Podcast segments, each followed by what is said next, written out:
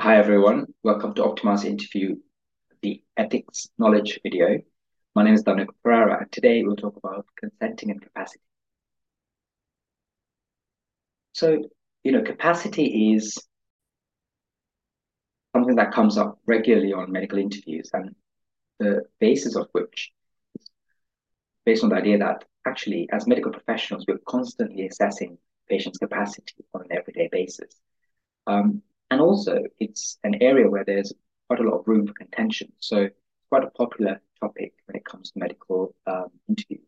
It's a good topic because actually it gives the examiner an opportunity to test your knowledge uh, on, you know, on medical ethics um, uh, based on some of the scenarios. So we'll talk about that later on. Now, we're constantly involved in assessing capacity, whether that's you know talking to a patient um, about their lifestyle, prescribing a new medication, um, gaining consent for a diagnostic test, or indeed proposing um, surgical intervention. So, in order to consent for any of the above, um, you know, we must first establish that the patient has capacity. In other words, are they able to consent? In everyday practice, to be honest, um, this matter doesn't become an issue because um, you, know, you have a discussion with the patient, uh, make sure that they're fully informed of the decision uh, process or the treatment process, and um, and usually, um, you know, you can come to a mutual agreement. Now, usually, capacity only comes into contention when there is a you know a disagreement or the medical profession um, or the medical professional feels that the patient isn't acting in their best interest and there may be something uh, that um, uh, that may explain their uh, irrational behavior. Now let's first talk about what the definition of capacity is. So capacity is the ability of an individual to understand uh, the information provided, consider um, the pros and cons, uh, be able to retain that information provided in order to make a decision, uh, and finally to be able to communicate that in any means possible uh, with the treating team. So one must qualify or um, uh, satisfy all four of those uh, areas in order to to be deemed to have capacity having said that, it's really important to understand that um, everyone is deemed to be capacitous until proven otherwise. So there's the Mental Health Act of 2005, uh, which is the legal framework by which um, you know we act upon, and it states that each individual is deemed to have capacity until proven otherwise. So the baseline is that everyone has capacity until um, you know, the medical person responsible proves beyond doubt that they do not. And really, that's there to safeguard patients' autonomy and to safeguard patients against malpractice. And in these scenarios, uh, what I've sometimes seen is the, the interchangeable use of the words capacity and competence. So these are two very similar terms, uh, but um, and the, often in medical practice we may use one or the other interchangeably, but actually there is a very subtle difference between the two. So if you ever asked about the difference, it's important to realize that capacity is often a medical term um, and it's usually time and subject specific. Um, and capacity is assessed by doctors and it can change over time depending on the decisions at hand. Whereas competence is more of a legal term and usually it refers to an ability or the global ability of a, an individual to make decisions. And it's therefore assessed by a judge. And usually that does not change. So there is a sort of difference between the two. We talked about capacity. We talked about the Mental Capacity Act, which is the legal framework.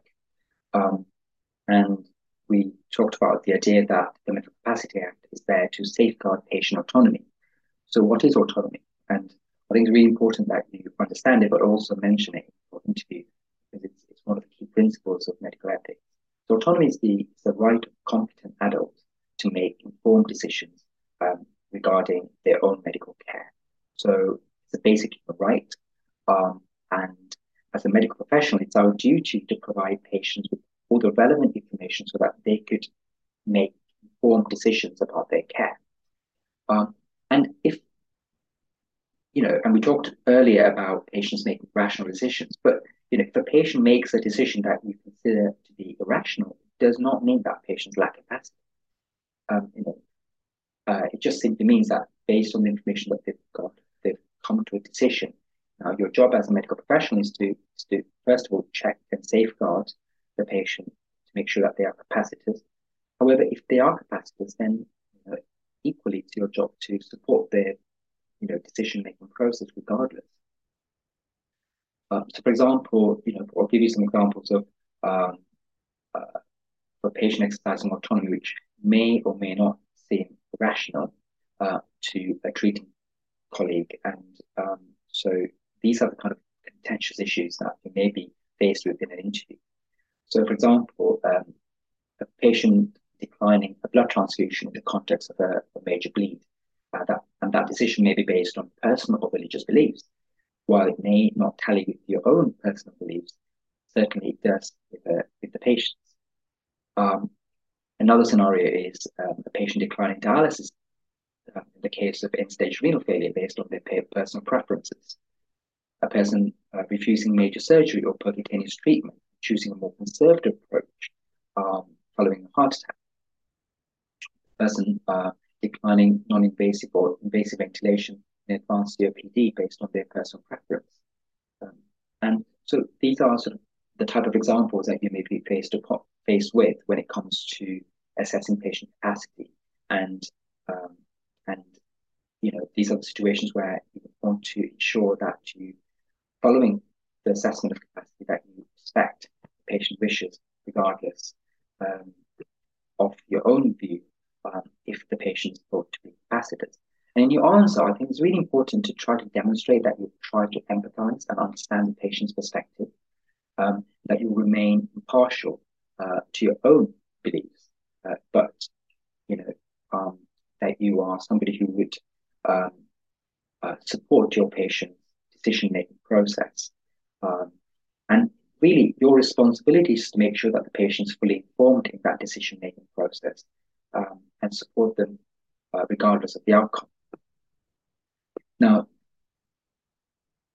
some of the some of the um, stations that you come across may involve a patient who may not have capacity, and in which case, um, we really must make sure there are safeguards in place. So, for example, discussions with the next of kin um, involving an IMCA. So, if there is no next of kin um, who or a, or a guardian who has a valid power of attorney, uh, you may need to involve an IMCA. So, this an IMCA is an independent mental capacity advocate to a patient, and medical professionals can apply to have an IMCA represent a patient in a decision-making process. Now, again, that could be uh, with regards to um, blood transfusion. It could be regarding major surgery, maybe regarding providing antibiotics. So those are the medical you know, elements. You can also apply for an IMCA um, for social re reasons. For example, um, you know, an example of a patient who has memory impairment, um, which is permanent, say, for and there's a decision-making process for um, placement into social care. Um, so you could have an independent medical you know, mental capacity advocate to represent the patient's interest in that decision making process.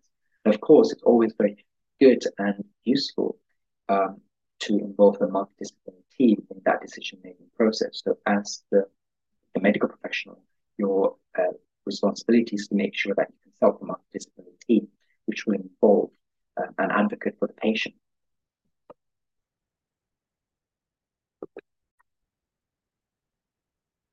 So now let's move on to talking about consenting. Now, consenting is um, it's a legally binding contract that you and your patient um, moves into. Now, it may be a verbal consent, but often when it comes to major interventions, um, you would do a uh, more formal consent. Um, and in order to consent, it's the responsibility of a care provider to provide a comprehensive account of the proposed procedure um, and to ensure that the patient is fully informed of the decision that they're making. Now, that involves the benefits, but also the risks involved in that procedure. So it goes without saying that actually someone consenting for any procedure must be some, you know, somebody who is uh, able to competently carry out that procedure uh, and certainly understand the pros and cons involved in that procedure. Um, so, and the reason I mention that is because actually sometimes in your interview questions, uh, depending on the level to which you're being interviewed. So, for example, if an IMT and you're being asked to consent someone for a coronary angiogram, if you are not competent in carrying out that procedure, or you're not fully aware of the, the pros and cons and some of the risks involved, then your responsibility is to make sure that the consent process involves someone who is an expert in that, that field. Um, and so that is something that I would make sure that you safeguard your answers against.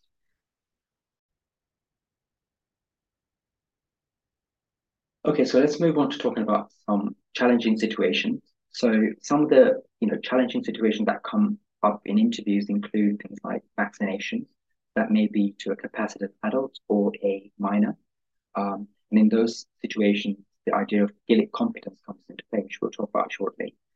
Um, discussing treatment options, for example, it may be you know medical treatments like dialysis, surgery, or um, or even simply antibiotics or you know medications for a patient who may or may not have uh, the capacity.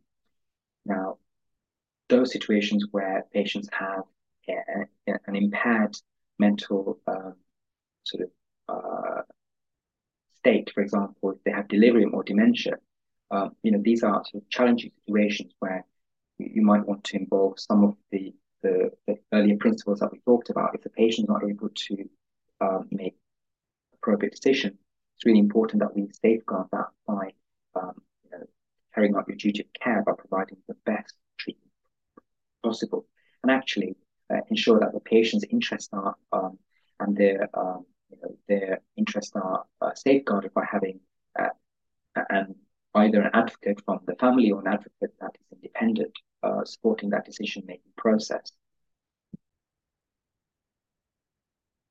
Or indeed, the situation that you faced in an interview may be a non-medical issue, for example, financial matters. So, for example, there are situations where patients are admitted to hospital with a terminal diagnosis and they wish to um, have their uh, financial matters uh, sorted, and you may be asked to give an opinion regarding their mental state with regards to writing a will.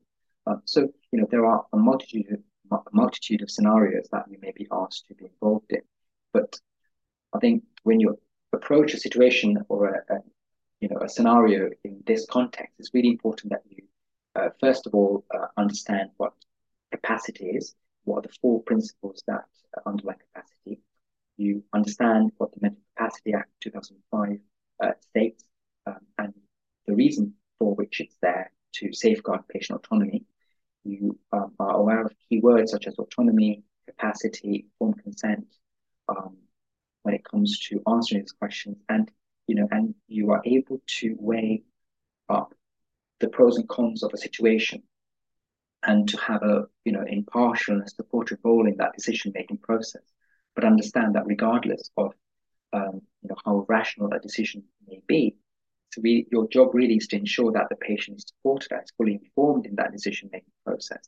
And unless a patient is thought to be um, uh, you know, incompetent in making that decision uh, due to an impairment in their memory or their uh, capacity, um, then you know if they make you know it is really the autonomy of the patient to decide and choose the uh, the care that they receive.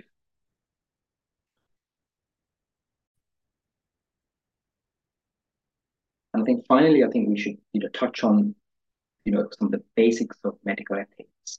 Um, so there are, for example, four key ethical principles of medical ethics, and you know, the first one being beneficence, which is the first you must have the patient's best interest uh, with regards to decision making.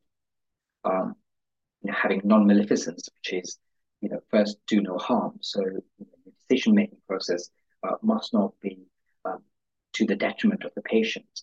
Um, the third being autonomy, which we already talked about, which is the idea that you want to um, support the patient decision making process, but still respect their right to choose the type of care that they receive. Finally, justice, which is the idea that uh, you know all patients, regardless um, of their beliefs um, and their background, should be treated fairly and equally. And so you know, it is your responsibility really as a medical professional to provide everyone with an equal, equal opportunity. So, so those are sort of four key principles. So I would, you know, I would say that in your answers, try to involve uh, some of those key key um, key points, keywords. Uh, try to uh, preempt um, these answers by having a broad understanding of what what each of the four key uh, pillars of you know, medical ethics are. Um, try to involve that that in your answer, but also understand uh, that you are somebody who would um, you know do your very best to support patients um, make informed decisions about their care, and you will remain impartial and support uh, the autonomy of a patient regardless of the outcome, um, and uh, that you would have you know, good safe practice by involving um, you know, safeguards uh, to ensure that the patient um, care is not compromised and that it's safeguarded against medical practice as well. For example, by involving next of kin, IMCA, um, you know, and the multidisciplinary team in the decision-making process, particularly when it comes to a patient who does not have capacity. So I hope that station was helpful. Um, we'll talk about some of the other principles in our next um, scenario. So I hope you'll join me uh, in those discussions.